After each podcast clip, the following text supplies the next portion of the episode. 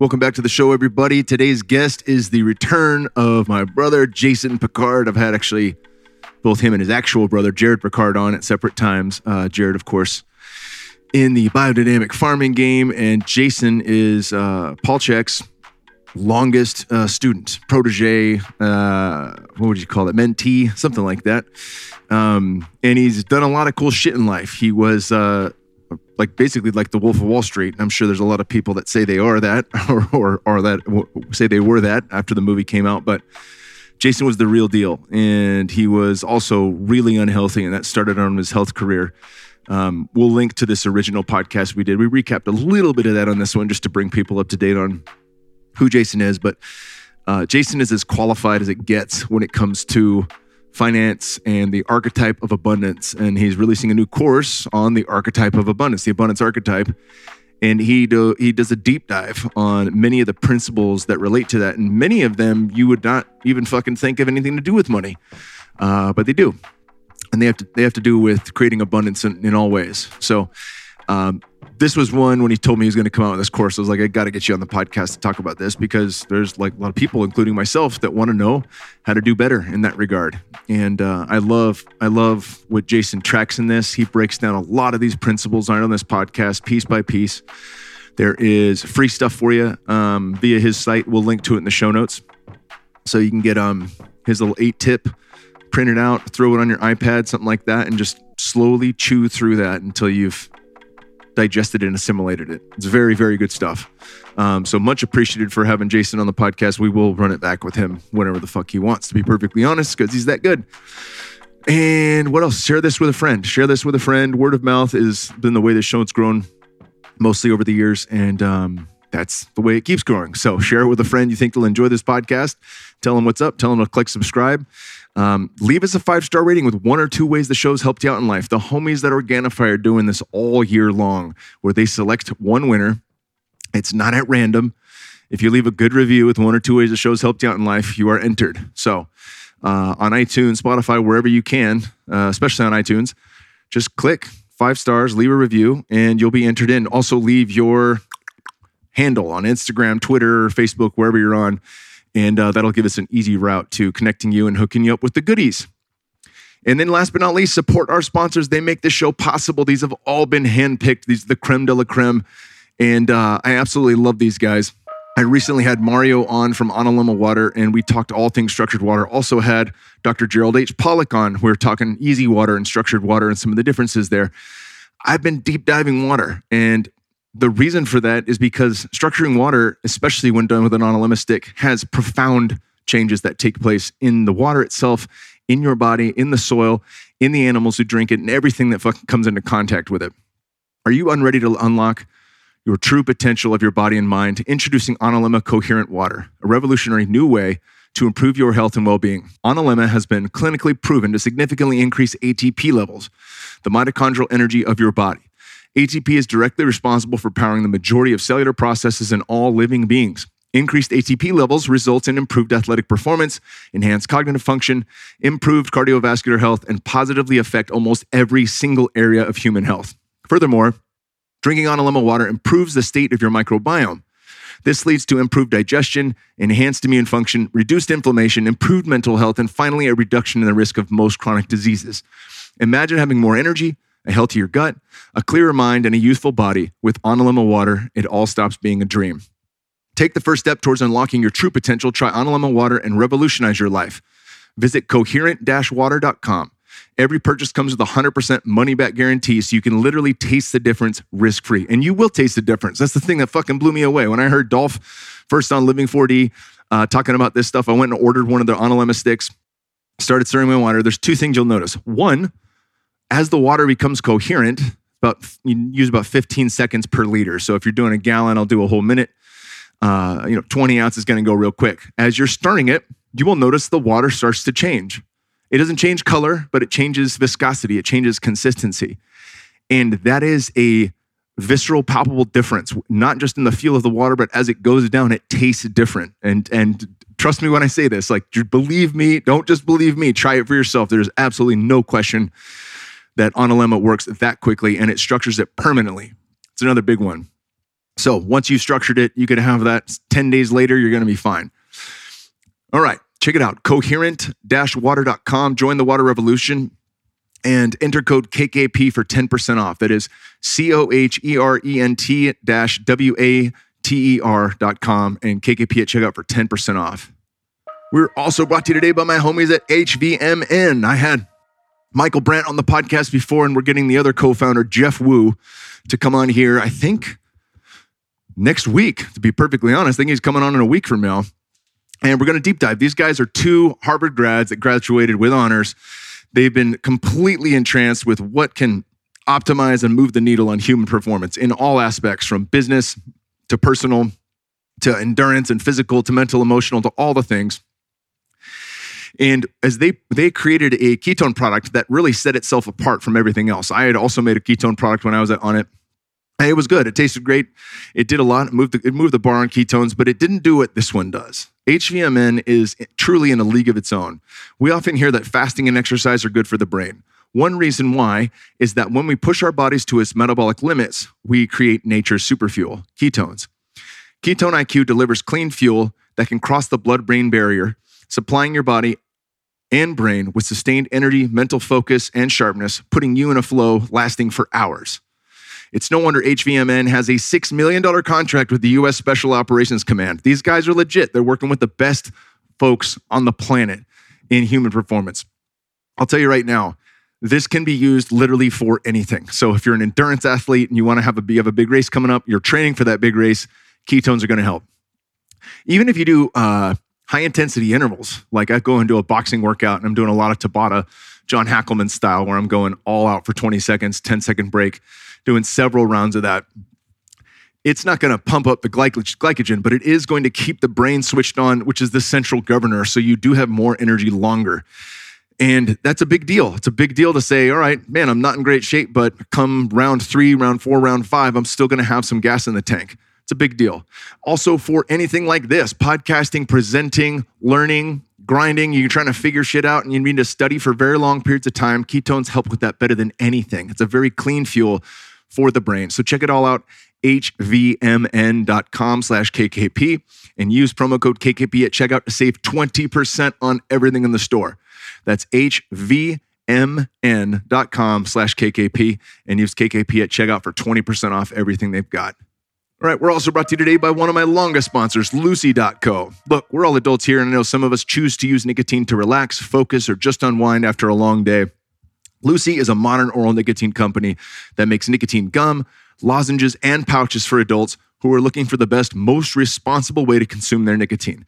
It's a new year. Why not start it out by switching to a new nicotine product that you can feel good about?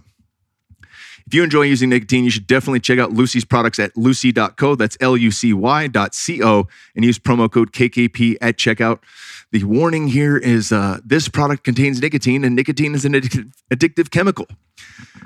Quite true. Nicotine is fucking awesome, and you feel different when you're on it. It actually has a euphoric effect. It increases dopamine as well as fitting into acetylcholine receptors in the brain. It is one of the most magical things that nature has produced. I think about this all the time. Why do we have cannabinoid receptors and there's cannabis plants? Why do we have acetylcholine receptors and nicotine fits right into those slots? Opioid receptors, maybe stay away from those ones. Point being, there is a certain harmony in the orchestration of the, the divine game. And tobacco is one of the best, but tobacco is also one of the worst because of the fact that people have bastardized that product. If you want a clean nicotine product, check it out, lucy.co, and use promo code KKP. That is lucy.co, promo code KKP. Last but not least, we're brought to you by my friends at Othership. Othership is your new mindfulness routine. With over 500 custom guided breathwork sessions, the Othership Breathwork app lets you access an on demand library of sessions to help you regulate your nervous system state. Othership sessions are science backed and music driven. So whether you have time to practice for one minute or 60, you'll feel the emotional shift when you need it most. Breathe to the rhythm of powerful music with guidance from world renowned breathwork facilitators to elevate your body and your mind to elevate your body and mind. Decompress after work, energize to start your day, improve focus and performance, wind down for a deep sleep, or release negative emotions with the short exercises when you need them most. Our sessions are active rather than passive, so you're able to focus on your breath rather than drift back into stressful and distracting thoughts. With breath work, unlike meditation, you experience a visceral psychological shift right away. Rooted in ancient tradition, informed by modern science, and inspired by magic, Othership's meticulously curated guided breathwork practices are simultaneously playful, safe, and effective. We combine breathing techniques and guided meditations created by psychotherapists, wellness practitioners, hypnotherapists, artists, DJs, and spiritual teachers and life coaches. We're here to keep you lifted through all of life's experiences. Check it all out at https colon forward slash forward slash o-t-h-e-r-s-h-i-p dot us slash kkp and you can use this link for one month free in the othership app without further ado my brother jason pickard jason pickard welcome back to the podcast brother. Yeah, baby. It's so yeah. good to be here, man. so good to be here um, man I'm, I'm absolutely stoked to show you the land uh, every time i have the opportunity now unless i'm really pressed for time i try to get people to make the extra 30 minutes outside of austin to come down and see the farm. And um, yeah it's it's but we've been chopping it up talking about different things and you hit me up and you've got a new program coming out that is something I think imme- thought immediately this is something my listeners need to know about and and personally I want to fucking know about it I want to take it right so Sure. I want to dive into that let's backtrack real quick and talk about you know the the the hunt that you were on because I haven't had a time to break down this hunt it was something Yeah. that I was super fucking jealous I didn't get to go on but I was out in Fit for Service in Sedona uh, when you guys hooked up with Mansal and um, just like all my friends, you know, it's like Totally. you, Dr. Nathan Riley, all the boys. Talk about that experience.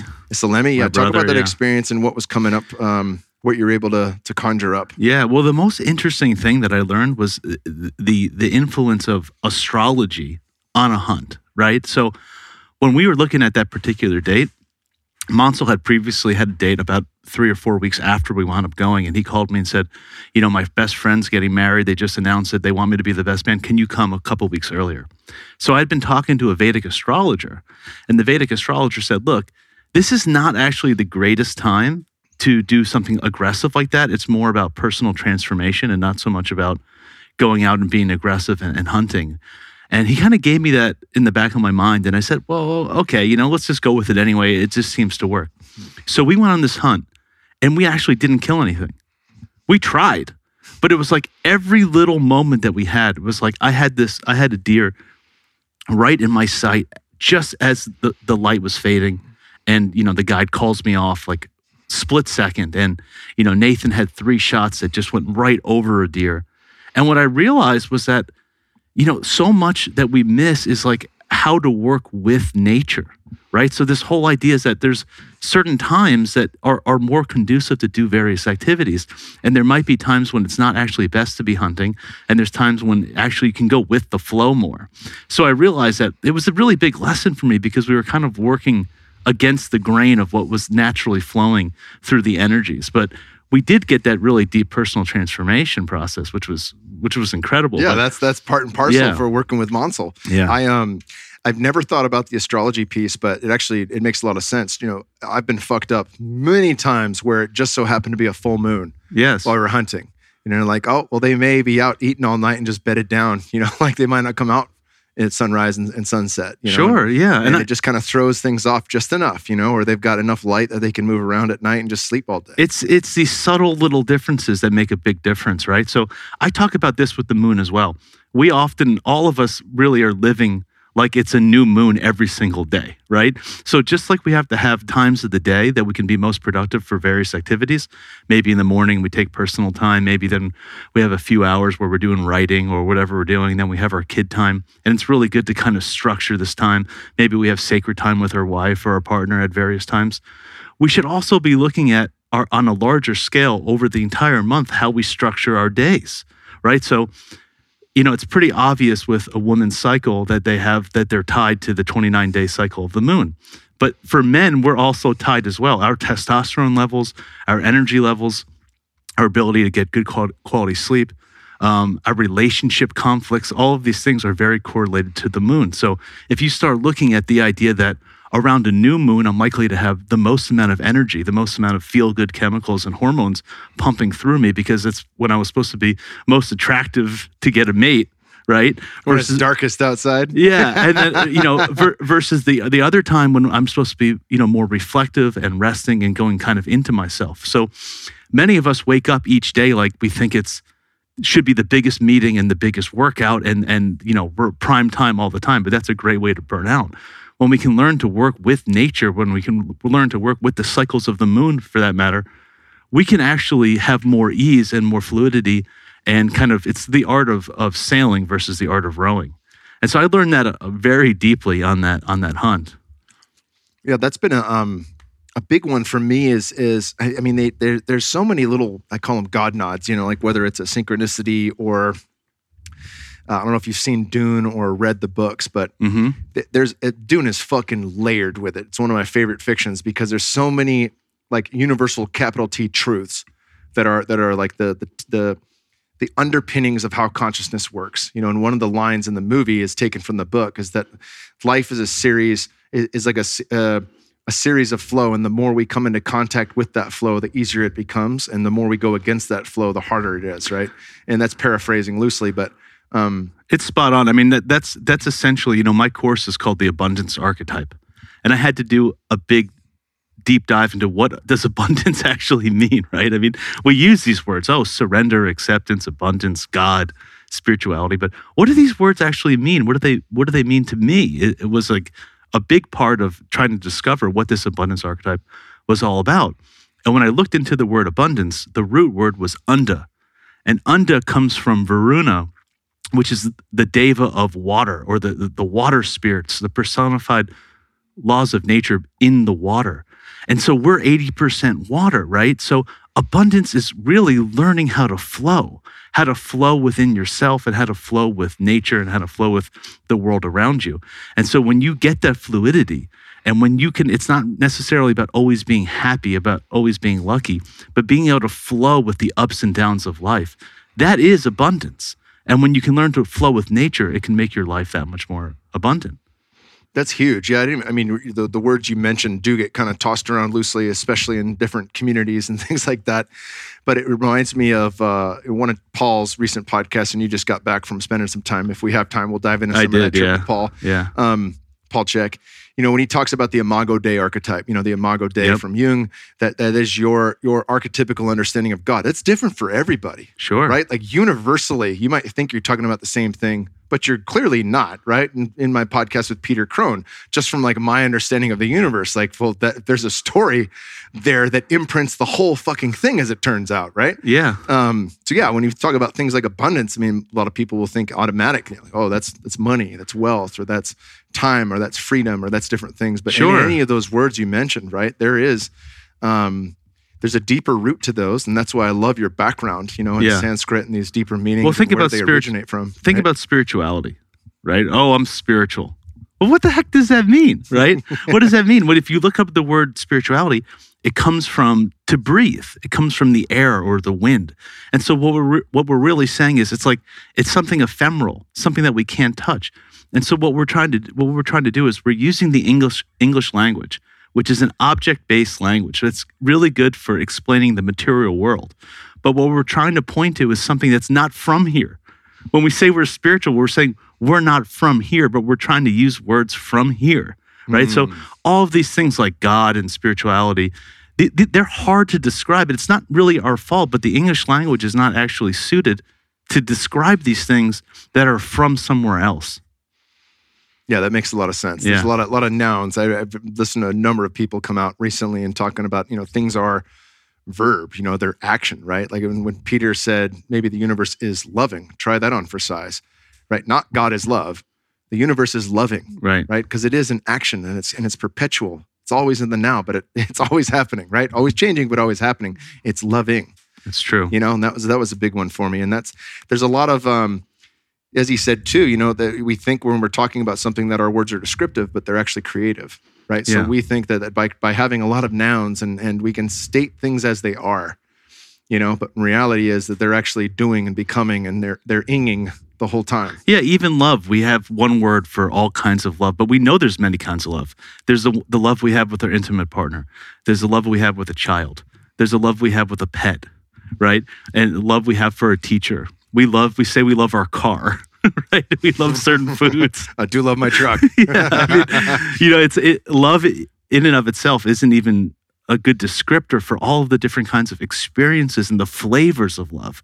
You know, all the different ways that it can be expressed, right? So, words really don't do these things justice, especially words in the English language that aren't really there to develop states and stages of consciousness and different levels of psychological development and experiences. Beautiful. Well, let's dive into abundance, and I'm sure this conversation will take us many different areas. Um, just backtracking, you know, like you guys had this experience where you didn't get anything on the hunt, but yeah. you were um, in a journey on yes. the land, and in that journey, all of this came to you. Yeah, it was so interesting because I was thinking to myself, you know, oh, I can't. I, I'm trying to do this course. I'm like racking my brain at my, in front of my computer for weeks and months. How do I synthesize everything that I learned from Wall Street to all the personal development coaching and all the people that I've worked with from Paul Chek to Tai Chi masters and etc. How do I synthesize this into one digestible eight week course that someone's going to actually be able to take and get something out of? And I said, all right, I don't really have time for this hunt, but I'm going to go and I'm going to do it. And it just so happened in the moment when we're on this journey and we're taking, you know, a relatively light dose of medicine for me, and I'm lying under a pecan tree. And in that moment, the whole map just comes into me. And I, I learned so much about this like receptive, more feminine approach to business, how it's not really, the, the, the vision I got was it's not so much time under tension, which is a big mm. workout concept. Yeah, yeah, it's yeah. more about time intention or time attention. Mm. And that came to me in, in, that moment, and all the different uh, steps for the course were really laid out for me. And, and I went home with this incredible map, which uh, then I spent the next three or four months developing, which came became the abundance archetype. Fuck yeah. Well, I want to dive right in. I do want to mention, you know, I've only had this happen to me once. It was on a soul wander in uh, Sedona.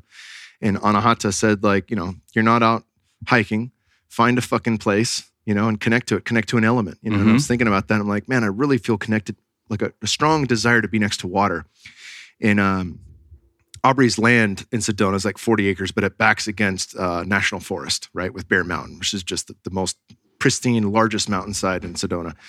And uh, and I was like, well, the only water is this natural pond he just put in, and it feels like cheating going back to his house, but I'm gonna fucking do it. And right. I went and laid right by this this little stream, you know, and and and it all came to me you know for full temple reset with the fast and with the, the mobility and doing all these things at the same time sauna cold bringing in Gazi for a lot of the jungian work um, so so personally i have experience with that in one time where it's like it really is just that i'm listening you know and yeah I've, I've had some shit that i've been working on but almost in the in the surrender of letting that go then it yeah. all fucking floods in you know, the perfect map. So let's dive into the perfect map yeah. of abundance. I yeah, that's a phenomenal, you know, thing that I want to give extra credit to. Is like if you're if you're also trying to figure something out like this, maybe instead of sitting in front of the computer and racking your brain, like get out in nature and just listen. No, there's that's what my whole course is about. I mean, you know, if you, it, I'll just say two things on that before we before we jump in.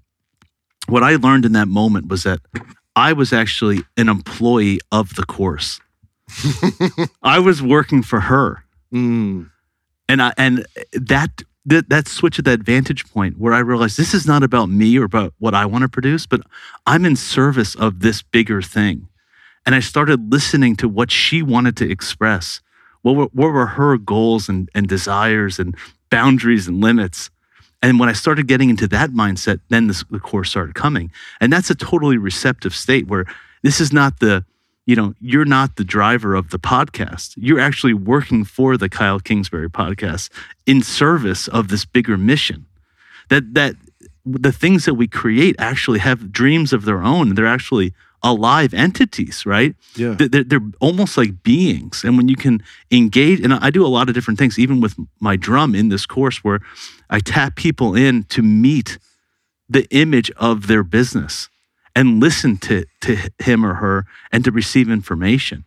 And that was a total kind of switch in, in, in my perspective of how to relate to what I wanted to create. That's massive. You know, when I, I both of us have read the book Egregores, mm-hmm. and when I think of it, I think of like giant shitty corporations like Google or Microsoft, yeah. something like that. But I don't think of it in terms of like, you know, a very small entrepreneurship or you know, a little podcast or this or that. You know, and, and they also have, those things absolutely have their their archetypical symbology, their spirit, the thing that keeps it alive, that's that's driving itself, Yeah. really, that we're in service to. And, and and one of the ones that was big for me was looking at the market. You know, I came from the Wall Street background, looking at the market as a person, right?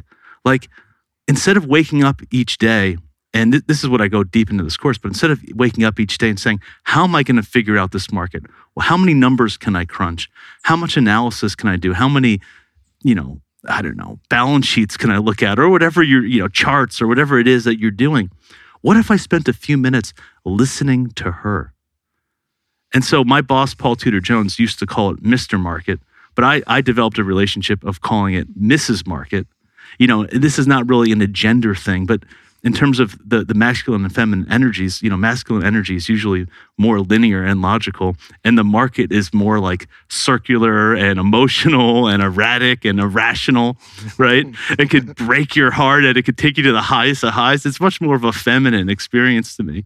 And so I, I got in this practice of just developing meditations where I could listen to the market and try to tap into her heartbeat and her rhythm and say, how can, you know, where are you going? And I just want to follow you instead of trying to figure you out and control you, realizing that you are this entity with dreams and high dreams and low dreams and moods and, you know, desires. And, and, and you know, I'm just in, in service of this. I'm just, I'm just trying to listen to you.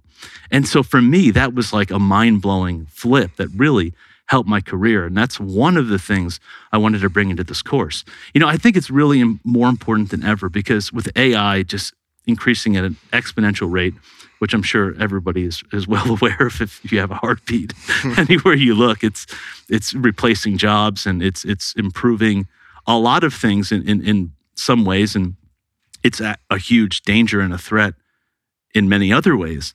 But you know, in my course, I teach people to find what is their competitive edge, right? What is your differentiating factor? That your uniqueness, that being you, you are the best asset and you're the, the greatest technology you have. Investing in yourself is the best thing you can do on all levels because there's nobody else like you. You're you're so unique, right? And so when I thought about what is what is our competitive edge of being human, what do we have that computers, machines don't have? Well, we have 4.9 years, 4.9 billion years of evolution pumping through our veins. Talk about market research, right? Talk about market research. We have the intelligence of our heart. Machines don't have a heart, right? We have we have all the wisdom of our body, the gut brain, the, all the bacteria in the microbiome, and we have the ability to dream. And I think dreaming is the greatest AI.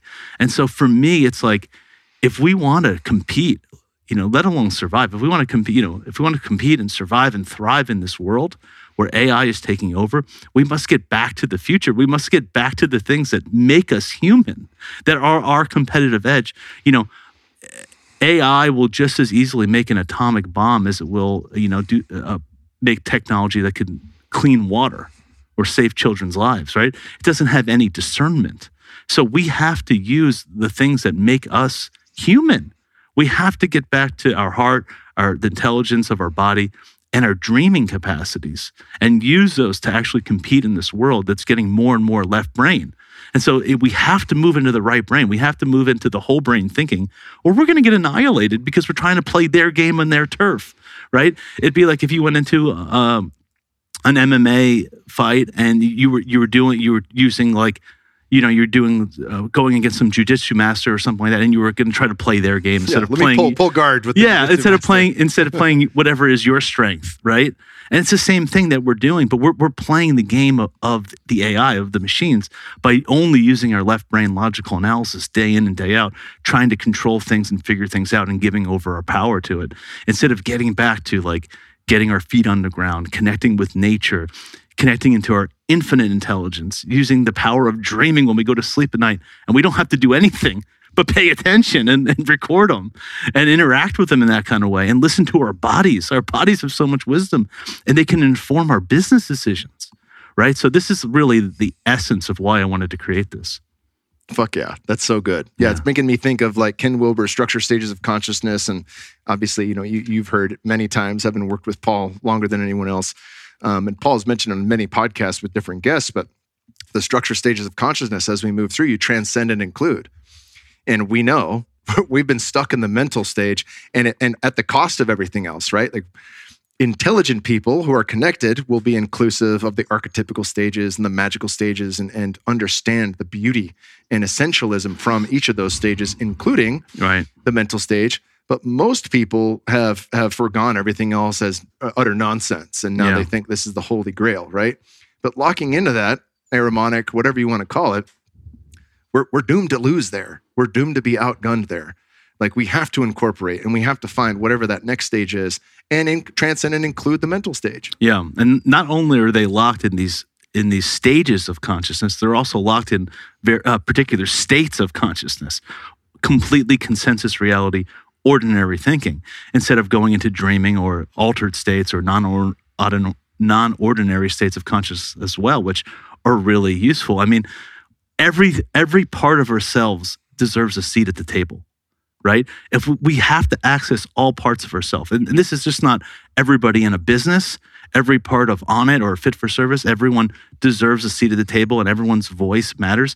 You know, the, the person sweeping the floors might not have the same vote as the CEO, but that voice is listened to because that's an important part of the whole.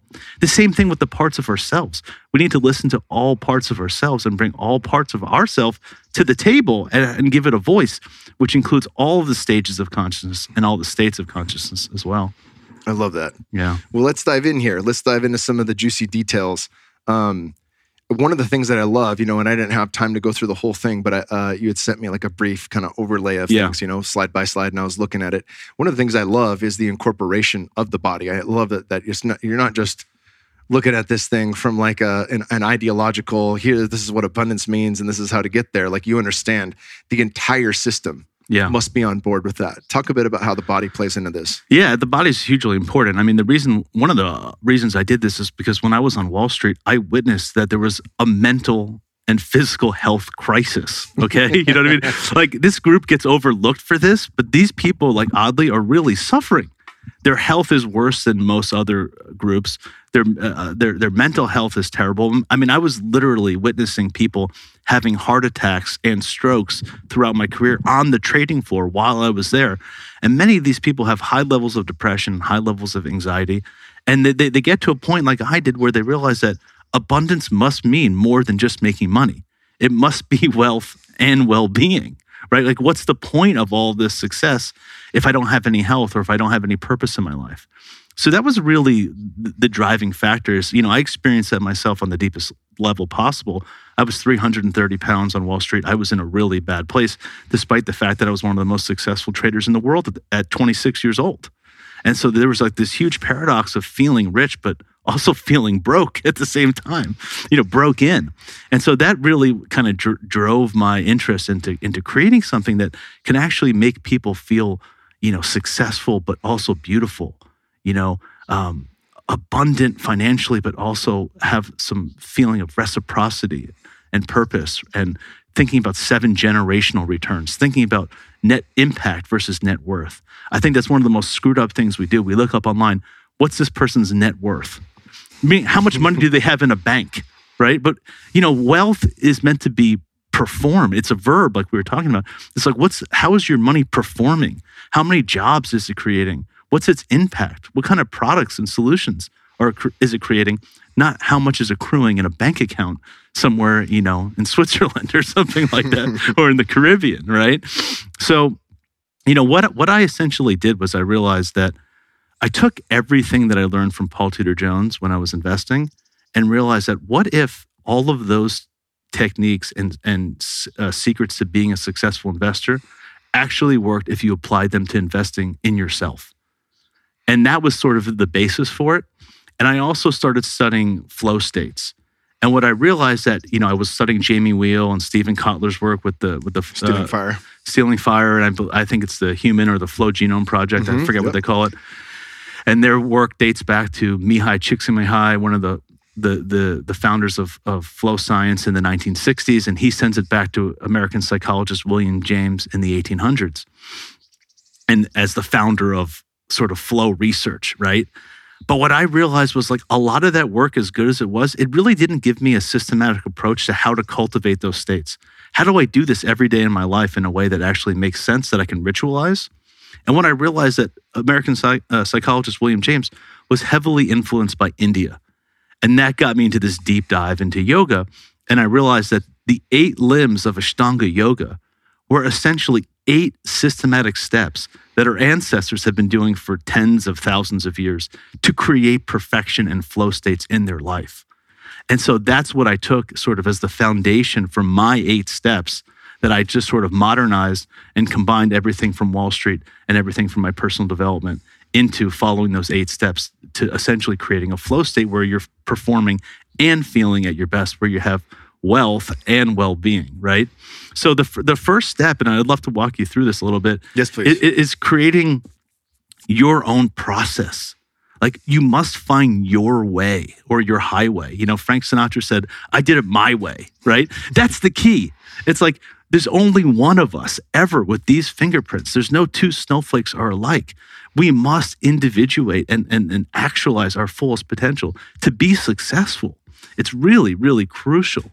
And so the first thing is defining your competitive edge.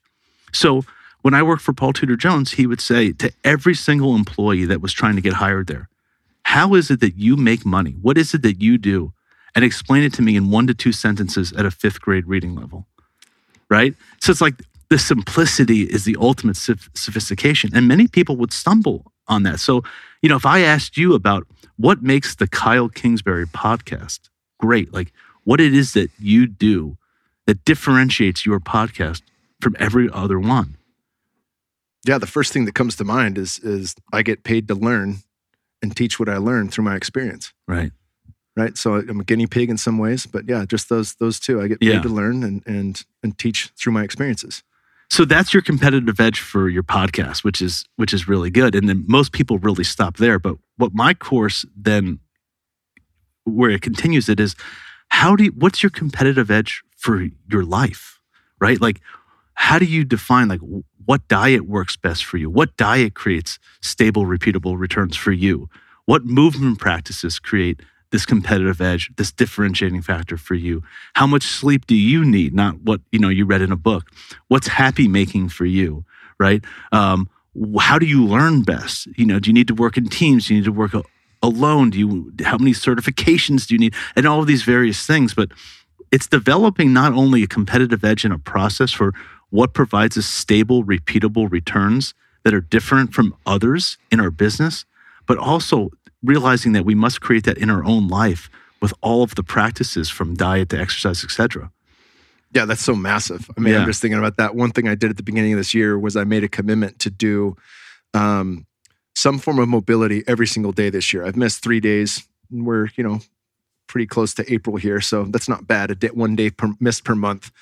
Um, and uh, my wife, you know, had 200 hours at, at yoga teacher training, so we'll do Ashtanga or Vipassana. And if we've got that for 45 minutes or an hour, that's the best. If we don't, all I got to do is get up against the wall and do a super couch stretch from Kelly Starrett for cool. six to six to uh, eight minutes total. You know, four minutes each leg, three minutes each leg. As long as I fucking hit that, I still check the box. Yeah. And what I've found is that most of the time, because that's my best bang for my buck, stretch mm-hmm. that one. What I found is that the more consistent I am, the easier it is to actually do a 16 minute routine or a 30 minute routine. As, as I've done that, my entire experience is better. I feel loose, you know, going, I go to boxing once a week and everything's like that, but everything's improved. My general energy's improved and all the ticky tack old injuries like neck pain I'm not stretching my neck, and yet at the same time, as as we know through Paul's work, you know, like yeah. as I'm stretching my chest and my hand out. Pretty sure fucking, it's all connected in there. yeah, and the super couch stretch. You know, I'm yeah. freeing my fucking all this anterior chain. Voila, no fucking neck pain. Right. right. So, um, right. That that to me has been one of the single greatest differences because from the amount of lifting and, and boxing and things that I do, I'm a little bit more on the stiff side. So yeah. I have to do that. Right. My wife is super bendy, like contortionist. She needs to lift to stiffen up, or she's too bendy. Right. She's too mobile, right? And that's so, the beauty of the the unique approach and finding what works for you, right? I mean, if you went to like a CrossFit and you get, get everyone gets the same workout across, you know, a thousand gyms, or you know, you go to a doctor and you're getting the same prescription. It's like we are not data sets. You know, Paul talks about this really well. He, he quotes Marie Louise von Franz, one of the top Jungian analysts, who says if you took 2,000 tons of stone and the stones had an average weight of 20 pounds per stone, if you sifted through all the two the 2,000 uh, the two tons or whatever it is uh, amount of stones, you might not find one stone that was actually 20 pounds because it's it's the law of averages and that's the problem with these these prescribed for all mass uh, exercise programs diets you know business strategies whatever. It's like the whole juice is in the individuation and the uniqueness that we are not a data set. We are not an average. There we we have our own you know stories and our own injuries our own traumas our own dreams and uh, their own processes that are moving through us. And it, we, if we don't tap into that we're not going to ever really be successful on any level I love that. yeah so once you define this competitive edge the second one is what i call unit sizing so just a little bit uh, you know on wall street once i know what my edge is so for me i was a weather trader right so i actually studied how the weather impacted different commodity markets. So if it was like extremely cold, let's say in the winter in New York and Chicago, there'd be a lot of demand for natural gas. I was going to say, is this like trading places? Where, It's where like they that, the yeah. orange market? Yes.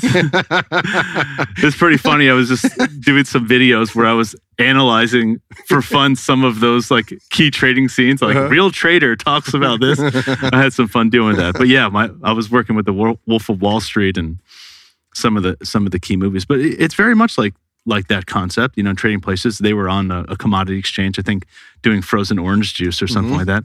And I did trade frozen orange juice. There are times when there'd be weather events like freezes in, in Florida. If it got cold enough in Florida or in Brazil, the, the oranges would freeze and then it would the price would go up. So we went around the world knowing where were the most weather sensitive times of uh, locations and times of year for various crops, whether or not it's like corn and soybeans in the Midwest in the summer in the US, or natural gas or oil or the, the impacts of hurricane season, anything that the weather touched, that was our focus. But when it was a time of year when the commodity was was not weather sensitive, we didn't touch it, right? Because we knew what our edge was. And we actually realized as part of it that there's not a lot of weather in these what we call shoulder months, these April and October times, because they're in between seasons. And so our edge actually went negative, where we realized that when we were working in April and October, we were always losing money because we actually had no competitive edge. So we decided to take those months completely off from trading, Mm. which is like this incredible thing that like you're working less, but you're actually saving money. So for me, it was it was really knowing when the, the times were the most weather sensitive. And then when I had the biggest opportunities, I would bet according to the opportunity set in front of me. Imagine if you're playing like counting cards in blackjack and you were really good at that, even though it's it's not technically legal, but let's just say you could do that. You, would be betting larger when you thought that the hand was more likely to be stacked in your favor. Yeah, and you'd be betting, weighted. yeah, Yeah. and you'd be betting smaller. And the same thing happens in investing. So big opportunity, big bet. Small opportunity, small bet. No opportunity, no bet. I mean, it's really that simple. But then how do we carry that over to our life? So if we look at the units, our units or our bet size as our time, our energy, our money, and our resources, how are we deploying those assets into these different categories versus what's working for us? So really analyzing where's our money going? Where's our time going? Where's our energy going? How are we actually utilizing our resources? And is it in accordance with our competitive edge that we know now we've defined as what works best for us, right? And so, like, what what I like to talk about is this actually gives this risk reward approach to life. So, this is kind of fun. In trading, we look for these three to one reward risk opportunities, meaning that when you go into an investment, you want to have the perceived or the potential reward to be at least three times greater than what you can lose. So, you know, one of the big things that we used to say is you only have to be as good as a Hall of Fame baseball player. So, a Hall of Fame baseball player probably has a batting average of what, like, you know, 300, 325. Maybe the best ever is like 350, probably the career batting average. I can't imagine it's it's anywhere even close to 400. I'm not sure, but the idea being that if you have a 300 or 350 batting average, you can get out six or seven out of 10 times and still be in the Hall of Fame. So when when you carried that over to to, to a trader, the idea is you're constant when you're getting out, you're trying to take those small losses, small losses, small losses. But then when you get on, you have a home run. And that's how you manage that. But we don't really look at the risk reward of all the choices we make in our life. What are the risk rewards of our diet? What are the risk rewards for going out for a drink after work? You know, what are the risk reward of our of our movement practices and, and so forth? So you know, for example, one, one, one way to break that down is even looking at, at love languages, right? So, you know, you have the different love languages like quality time, you know, acts of service, physical touch, etc. Gift giving. Yeah. Gift giving, yeah. So let's just say my my wife, Kara, let's say her biggest gift that I could give her is giving her an hour off from the kids to take a bath or like get a massage, right? That seems to be pretty high on the scale. That's a big- even, even if it's not their number one. That's a big thing.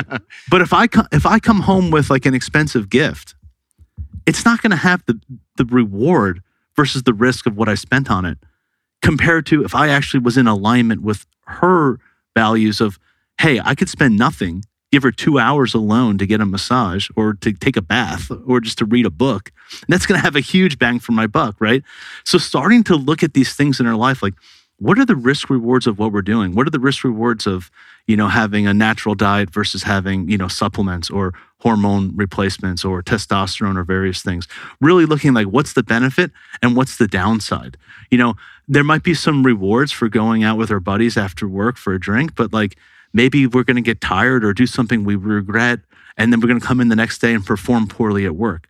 There's an intersectionality with all of the things that we do in our life and all the things that we do in our work, and they feed on each other, right? If we're stressed out at work, we come home, we get in a fight with our partner. If we get in a fight with our partner, we don't get enough sleep. We go into work the next day, and we're doing poorly, and it just it's just this hamster wheel. So I encourage people in this section to really look at the risk reward and try to find things that are asymmetrically positive for them. Like sleep, for example, has an incredible risk reward profile. It's free, there's no downside, and it has huge upside, right? Yeah, that's a that's a home run every fucking night. Yeah. As long as I say yes and I'm in bed by nine. For me personally, you know, Yeah. If I fall asleep by nine thirty, that's my best sleep ever. If I go to bed past that, I get a second wind. So Yeah. it's no Yeah. bueno. But yeah, Yeah, so that that's that's that's totally what you do. So now that you have your competitive edge and you understand how to use your units of time, energy, money, and resources appropriately in accordance with that edge, you have to create systems of evaluation to see how you're doing. So you know, there's there's a lot of different ways to look at this, but you know, with your podcast, of course, you could look at you know how many downloads you're getting, or you know the sponsorships and commissions, and or whatever that, that is for you, right? But how do we set up systems of evaluation to know how our body's doing, right? Like, and this comes all all comes from how to eat, move, and be healthy, but looking at your stools, looking at your energy level, looking at your sex drive, how you look in the mirror. You know, uh, what's your mood like been lately? What does your partner say your mood is like, right? And, and all these different ways to evaluate ourselves. So we must then set up these systems of evaluation to know how our investments in our business or in our personal life and how we're actually allocating our units, how are they actually performing? And to do a recapitulation constantly evaluating the choices we're making and how they're actually what the results are. And then we can learn to update the process as we go along. Right? yeah, and that's that's got to be huge for everyone because even if even, even if we've you know studied with Paul and and done the things that we've done, there can be a tendency to get into routine and not Mhm. necessarily flow, but just like this is what I've got going on on Monday, and this is my Tuesday, and this is my Wednesday, and not actually poking holes in that and seeing it from different angles to, to really ask, like, is this working? Is this how I want this dialed in? You know, does this does this feed Dr. Happiness? Is this the best way I can have this set up? Yeah. Yeah. It really totally. resonates. Yeah. Yeah. If we're spending a lot of time in a particular area, but we're not getting the result, we have to then update it. You know, we have to be constantly going through this recapitulation of our life, even down to the smallest, the, the, the seemingly smallest details, and really analyzing every choice, every thought, every action. How, what's the impact and, and what's the result?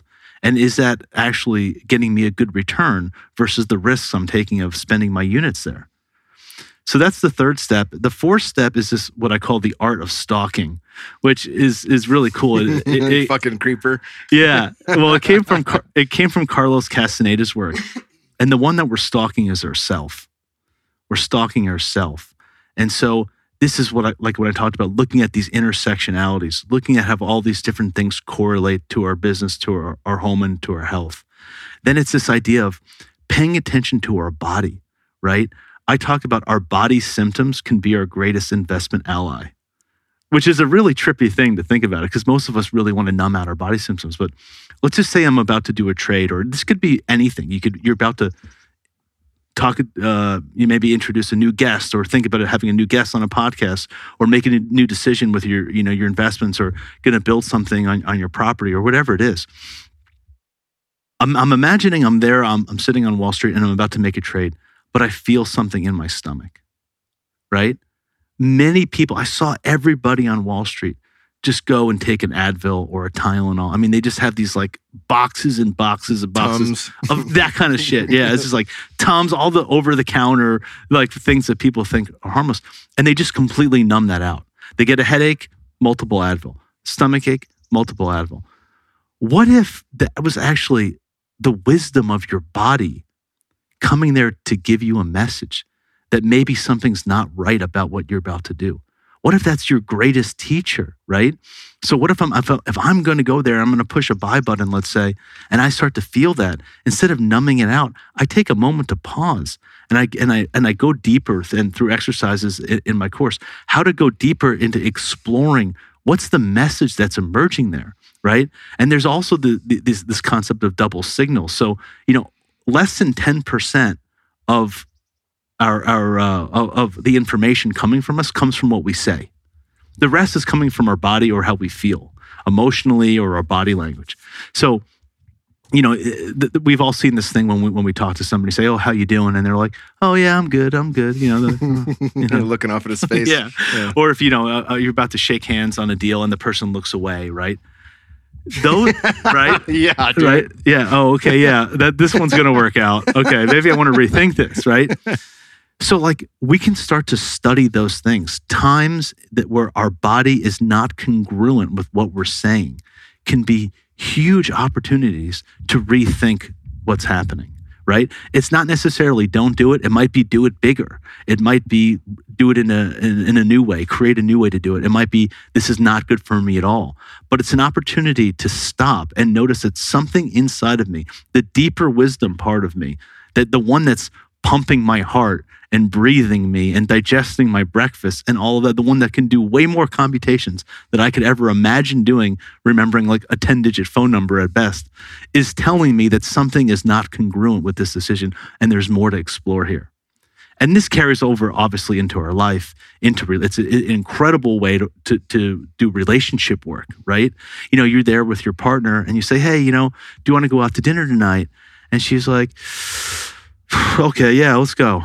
You know, okay, well, that's an opportunity to say, well, I, I noticed that there was something going on there. You know, can, can you explore that a little bit? You know, what, what, was that about? And then, you know, she might say, you know, well, I really want to go with you tonight, but I, I, just, I'm really tired. Can we just watch a movie tonight and stay home and maybe make some popcorn? And maybe later this week we can go out to dinner.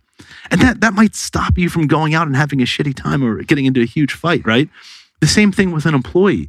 If you went over to an employee and said, hey, can you can you take on this new task or can you work tonight or can you do whatever it is? And you notice that there's something not congruent with their body language versus what they're saying. Usually they're going to be too shy because they're afraid to say no to you as the manager or the boss. They're just going to say yes, but there's something unconscious. See, the truth of your body can't be hidden. Because imagine if we were in a tribe tens of thousands of years ago and you stole all of the bananas from the tribe or something to eat for yourself and there's like 50 of us over here starving. That's the same reason that muscle testing works and kinesiology t- works is because there's a survival mechanism built into the body that it always will tell the truth. And so you can tap into that wisdom that 5 billion years of evolution when you're investing or making any decisions or working with with uh, an employee or a manager. So even though that person that you're telling them, hey, can you take this task on? And they're saying yes, the wisdom of their body that, that can't lie is saying no.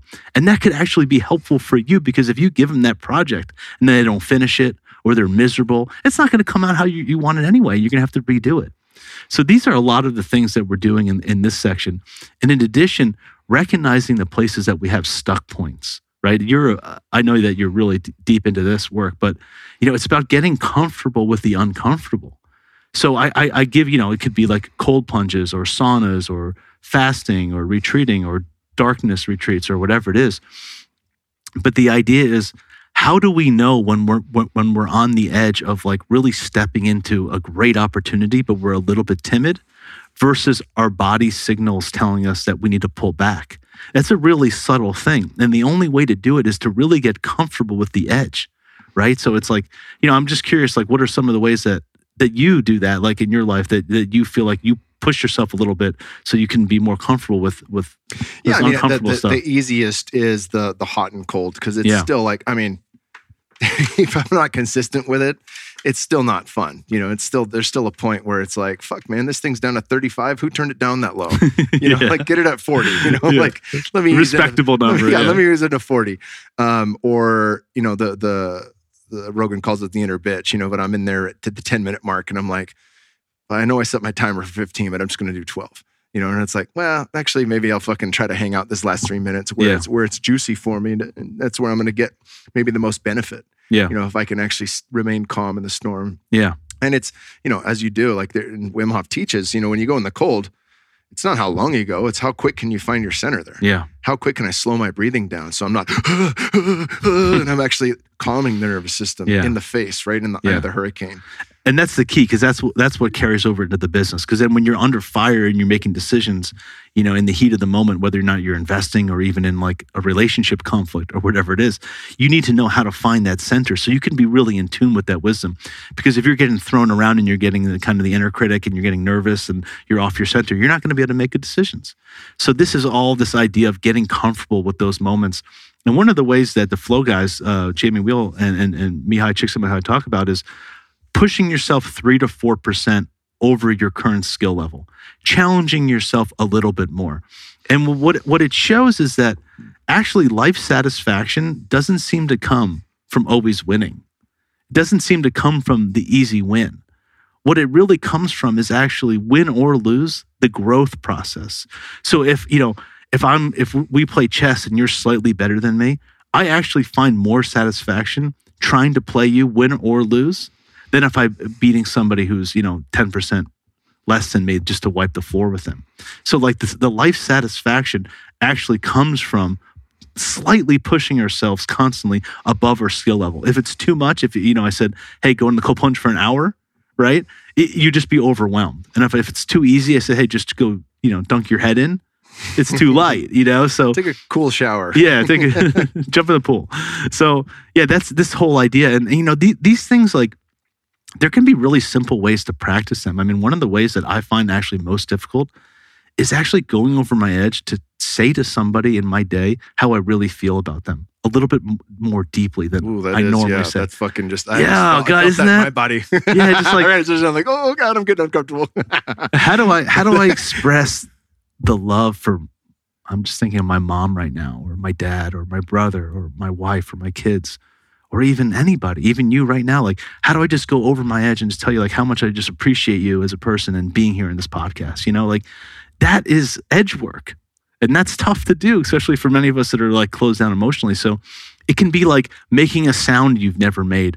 It could be trying a new position out in bed with your partner that you've never tried out. It can be just like literally just expressing yourself in a way that you've never expressed, but systematically exercising those edge muscles are a really important part of, of really performing at your best. Yeah. That. That's Yeah. fucking great. Yeah. So then, uh, just to go quickly, so then the, the, the fifth step is turning turning losing into learning, right? If you study any of the best people out there, they've all made a million mistakes. And it's not about making the mistakes. It's about turning them into lessons and into what did you learn from it? You know, Paul Tudor Jones would tell me, he's like, listen, a necessary stop on the road to becoming a great trader is actually having a blow up right? Because then you truly understand the importance of risk management and what it feels like to lose money and to lose your clients' money. And it's it's not an academic experience, but it's like an embodied experience. You have the wisdom now. So like all of these things that we you know, all these so-called failures, you know, Edison's 3,000 tries at the light bulb before he got it. And, you know, I was just thinking even about uh, Aaron Judge in baseball had like 62 home runs or whatever it was. He also had the most strikeouts in the league. Nobody, nobody cares about the strikeouts. They just care that he had the most home runs, right? Nobody, it's, it's, it's really irrelevant the failures as long as you learn from them and, and, and grow. And if you look back at your life, I'm sure you'll see that the biggest lessons, the biggest things that you've learned that have made you who you are today actually didn't come from the easy moments, right? Yeah. I mean, I was just listening to your last podcast, all that came out of your childhood.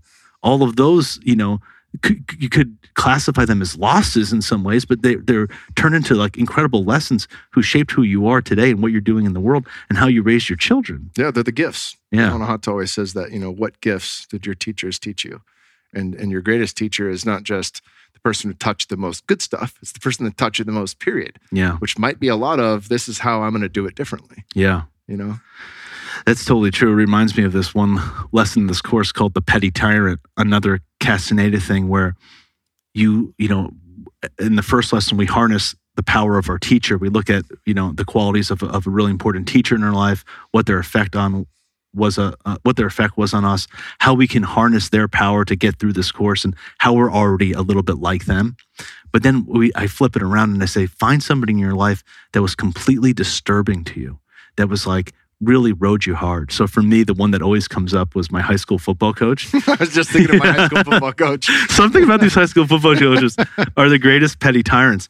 So like the petty tyrant is somebody who's like a button pusher, just gets on your nerves. And like think about the importance of this in the workplace because there's a lot of them, right? I mean, we, we we're constantly forced to work with people in you know if we're working for any kind of organization where there's going to be somebody that we have to work with who gets on our nerves a little bit. But the freedom comes when we can when we can literally rise above and harness their power that there's something in them that's getting on our nerves that we actually need. So it's one of the ways that I do about it is I think about what was like the essence about, you know, the, way I do it in the course is I, I say make a hand movement that that the person would make that would resemble them. And I'm thinking about my high school football coach just like pointing the finger at me, just like, you know, you fucker, whatever, you know. He was really kind of critical. And and and and but then when I think like, what's the essence of this critical thing? It's like there's something like very direct and like speaking his mind and speaking directly to me. There was like a presence and and, there was a, a directness and like where do I need to be more like that? Well, I need to protect my time more. I need to be more clear in my message in this course.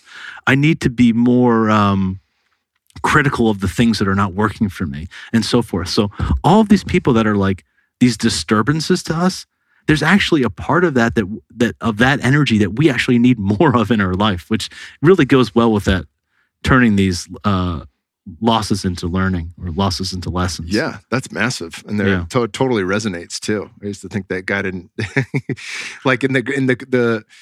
It, the benefit was it helps me be a better coach, right? Yeah. Because I'm not going to coach that way. He was hypercritical and and uh, um, said I'd never amount to shit. You know, like one of those guys. Like, oh, you know, maybe that was like his uh, weird, fucked up way of of propelling me to be better. Yeah. But um, like a coach that's a more of a player's coach that takes you in and, and privately says like, hey, you're doing good on X, Y, and Z, but I need you to do a little bit better on this thing. Here's how we can do that. Yeah. You know, not calling you out in front of the whole team. Yeah. What fucking happened? What are you fucking doing? That kind of thing. You know. Yeah, certainly we don't condone these people's behavior, but and, and we wouldn't want to use it in the same way, using the same meta skills that they use it. There's there would be a different sort of compassion or empathy in, in how we would use it. But even in these disturbances that we remember, there's something there like that. It's a part of a dreaming process, waking us up to our full potential. And I love that. Yeah, it's. I mean, because there are things like like you know, Chuck says, you know, stop bullshitting yourself. There are times where you got to come in, and I was, I was when I gained five pounds in last week during Fit for Service, and I was like, oh man, I ate fucking conventional tacos five days in a row. I had breakfast tacos that were not organic. They weren't. I was like, yeah, I'm bloated. Yeah. Okay, cool. Like, but it takes me actually saying that, other than just being confused about it. You know, it's like I don't understand. And it's like, oh no, I totally fucking get it. That's what I did for five days. Let's get back on Doctor Diet and get dialed in. Totally, totally. You know, yeah. so there's a there. Yeah, the directness is a really cool. It's a really cool spin on on taking that and using it. I love that. Yeah, yeah. Everything is here to, to waken us up, you know, from our dreams at night to the people that are disturbing us to the great teachers in our life to our flirts and our fantasies, our body symptoms, the, our little gestures that we make, everything. It, it, it's such an, an amazing, rich way to to enjoy and engage in life, realizing that this is not just a random universe that we're living in. Imagine walking into a museum and seeing all this beautiful art on the wall and just thinking that it was like randomly put there. That there wasn't like a board of directors and there wasn't somebody who built the building and there was an artist and a marketing director and a finance director and some receptionist. Nature made a pretty cool fucking building. Oh, yeah. All of a sudden they're like, random collisions of chemicals provided all this. we're in the greatest mu- art, we're in the greatest art museum there is. But we don't ever really think about the purposefulness or the intelligence behind the creation of it, right? And, and, you know, for me, that every single thing that's in this beautiful museum that we get to live in is actually put there purposefully. And interestingly, there it's it's sort of we're almost dreaming it up into our awareness to call out some part of ourselves that we're not in touch with, which I think just makes life so much more fun. Yeah. You know, Yeah, I love that. And instead of just like this whole thing just happened to collide together and this is what happened here we are yeah, and we're in okay this lucky Goldilocks zone, and yeah that just that gonna- makes a lot of sense It's gonna blow up one day. And because things Yeah. just collide together and turn into beautiful art in our life right without having Yeah. to do anything to do to make it happen just kick back and watch it. yeah But we've gone through six of them. What are what yeah that at? was five and then the last one is just learning to detach right so you know imagine you're you imagine you're you're playing roulette at the casino right the house has approximately a two or two and a quarter percent edge every time you play roulette there's equal number of black and equal number of red and then there's like two green right zero and double zero i think so on any single roll they don't know if they're going to win or lose there's an equal distribution to every roll of their possibility to win or lose. But they know that if they play long enough, they're going to get that 2%. And that's the that's this that's the key to investing. Finding this process, developing your competitive edge, being very disciplined about investing your unit sizing and, and your capital appropriately, systematically, according to like a confluence of various indicators that you look at that actually define your competitive edge, constantly evaluating using the the using the the intelligence of your body to inform you about your process and learning from your mistakes. If you follow that systematically, knowing that on any one bet, you don't know if you're going to win or lose, just like the house of the casino. But if you play long enough and you follow that process long enough, you will have stable, consistent returns that that go on for a very long career. And the same with with your life. And so th- that's a really hard thing to do though because in investing it's very hard to detach because we start to get very emotional. You know, we th- th- they used to call this being married to a trade. It's like I have this idea, it's starting to work against me, and I start to make up all of these ideas around you know why I should stay in it even though it's broken every single rule because it's like it becomes this emotional thing. But you have to like you know, one of the ways that we got around that is at the beginning of the year, and I recommend people do this for their life. It's a very interesting thing. At the beginning of the year, Paul Jones would ask us to write out a plan for what what what could happen in this year and what you would do about it. So, for example, if I went down five percent and I was negative negative five percent on the year, how would I trade differently? What would you know? How would I decrease my position size? Would I take a week off? Would I you know consult this person or that person? But systematically laying it out because when you get into those moments, you can become very emotional, right? And so like I, I always think about it like how how could I do that for my personal life? Okay, if I have a plan that if I okay if I have five days of tacos in a row, I'm gonna then you know commit to this this this you know I don't know getting to sleep on time and eating more organic food and exercising this particular way or doing more meditation or whatever it is.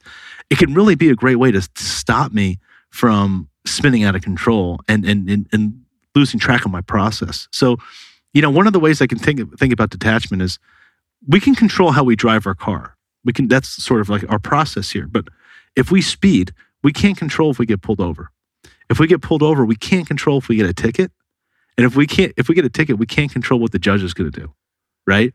And so there are all we can control is our process, but we have to get into this place where we, where we realize that we can't control the ultimate outcome. We can only control our approach to what we're doing. And everything else from there is out of our control. But we can kind of open up to that, and, and when we when we surrender to that, we can become less emotional about it and really become more systematic about our approach to how we are successful in our business and in our life. I love that. Yeah, it's reminding me of uh, uh, Allan Savory. Obviously, we're here at the farm right now, and um, Allan Savory is is you know known as one of the greats you know in the regenerative agriculture space and regenerating the land and doing it all for the right reasons. He has a fantastic holistic management book. And and there's a lot you know in any great book it just there's so many parallels that go beyond just whatever the book's talking about. Totally. One of the things he says is make a plan assume a piece of it is wrong observe the plan in action make adjustments. Yep right? So like that that in a, in a sense is a form of detachment like hey it's gonna there's gonna be something here that doesn't fucking work out right. Yeah. know that's the case every time but observe it. Don't get emotionally attached to it and then make adjustments you know and from there know that that's the way you corrected it you're going to observe it and all those things but uh, plan for something to go wrong there too 100% just, just take your hands off the wheel. 100% yeah in my course i call this questioning as a meta skill. So one of the one of the things that i learned from paul tudor jones again is that he had this really amazing kind of mantra or approach where he would say that every single day he wakes up, he automatically assumes that every investment he has on in the books is wrong. And only when he can prove it to himself without a question of a doubt that it's the right trade does he stay in it. And I think that's a really freaking interesting approach. You know, what if we looked at our relationships like that? Waking up each day and proving that this is actually the right relationship for us to be in, you know, without a question of a doubt, or or our diet or our spiritual practices. It's like it's you know, there's two types of doubt. I'm not talking about this this idea of like skepticism where you don't believe anything. You know, oh, it's everything Nancy. is yeah, everything is just is just bullshit or something like that. But this is just this is an approach to life as like asking deep questions, asking deep questions about who am I? Why am I here? What's my, my greatest purpose? And then even like more simple things like what you know why should i be on this diet why should i be on this exercise routine why should i do any of the things that i'm doing in my life really deeply questioning them you know and not in a skeptical way but in, in an idea of like wanting to find out the deep truths, right? And the same thing can be for an investment or for uh, any business opportunity. It's this just having this approach to life as coming from a, place of deep questioning and curiosity instead of like just assuming. Because what happens is we start to get this confirmation bias, right? Think about when, when you go on your phone on the internet, right? All of a sudden, like highly programmed algorithms are sending you more and more of the same information because they know what you like. And every time you click on something that you like, it realizes that, okay, this person likes this. And I'm going to put them deeper and deeper into that little box that they're now assuming that is is the right viewpoint and and paradoxically excluding more and more information so the more and more you go on there you realize the less and less you actually know because you're more and more confirmed into your particular bias and so this is like this this is the same thing in investing in life it's like really waking up and and and, and looking at what are my biases and really questioning them. You know, what are my beliefs and my, my actions and my feelings and my behaviors and really questioning them and looking at them deeply. I love it, brother. is this available now? Is it running like evergreen, or do you have a certain time limit for people to sign up? How does it, how does this shake out? Yeah, so I don't know when this podcast is going to drop, but the best way to find out information about it is to check out my Instagram for now, Jason Pickard Official. Um, all the information is coming to, to my IG page there. And you can also go to my website, jasonpickard.org. And on there, you can download the, the document that I gave you for cool. free, which is the, the eight keys to greater wealth and well being. So, one, one thing we didn't really get a chance to talk about, but is, is, is outlined in that PDF is that after you develop this process, I actually take you through the eight steps to how to generate how to actually master your process, how to get into the flow state, doing what you love to do, following your, your, your body and the four doctors, talking about posture, how to set up your desk or how to even travel and commute, how to get into a state of coherence by using the breath, how to realize that distractions are, are, are the death to flow state, how to use open focus, how to alter your state. I call them microdose meditations, how to alter your state while at work without medicines. And then finally getting into this flow state.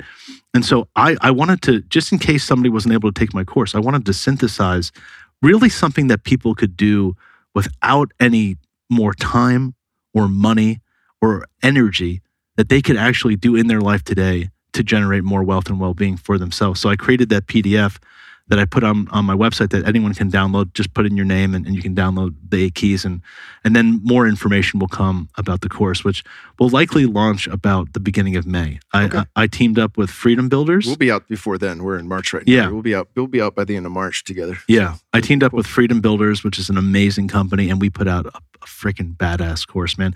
It it visually looks incredible. It's like it, two cameras, Hollywood style, 4K. We did it in my brand new house with amazing things. I have, you know, um, eight Chek working in exercises for every step of mastery. I have eight uh, ELDOA exercises that I learned from Guy Voyer for every step of mastery. Uh, eight visualizations that I created with a woman, uh, Rachel Epstein, who was on Paul's podcast, uh, wife of the the late Dr. Jerry Epstein. Created eight specific visualizations to work with each step. I work with the cranial nerve expert Lois Laynee, and we created eight steps to activate your cranial nerves, so all your cranial nerves could be firing, and you can be at, at your optimal level. And I even have uh, a whole soundtrack from listening to Smile of frequency Oh, music awesome. in the course, paired with guided meditations. I do a whole entire drum journey in, in there. It- it's it's very full.